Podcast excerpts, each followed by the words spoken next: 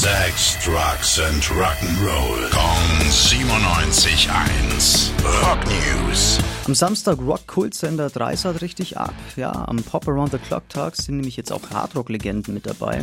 Unter anderem rocken euch Guns N' Roses, Kiss, Alice Cooper und die Foo Fighters durchs Wochenende.